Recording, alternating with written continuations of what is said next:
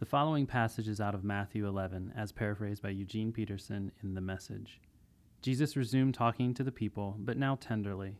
The Father has given me all these things to do and say.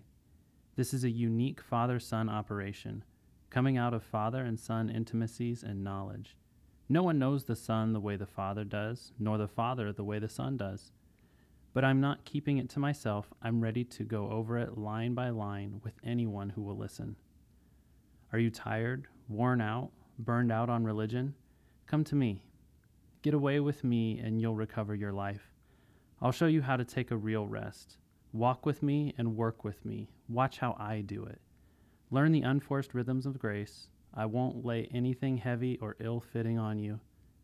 Keep company with me and you'll learn to live freely and lightly. There's far more at stake here than religion.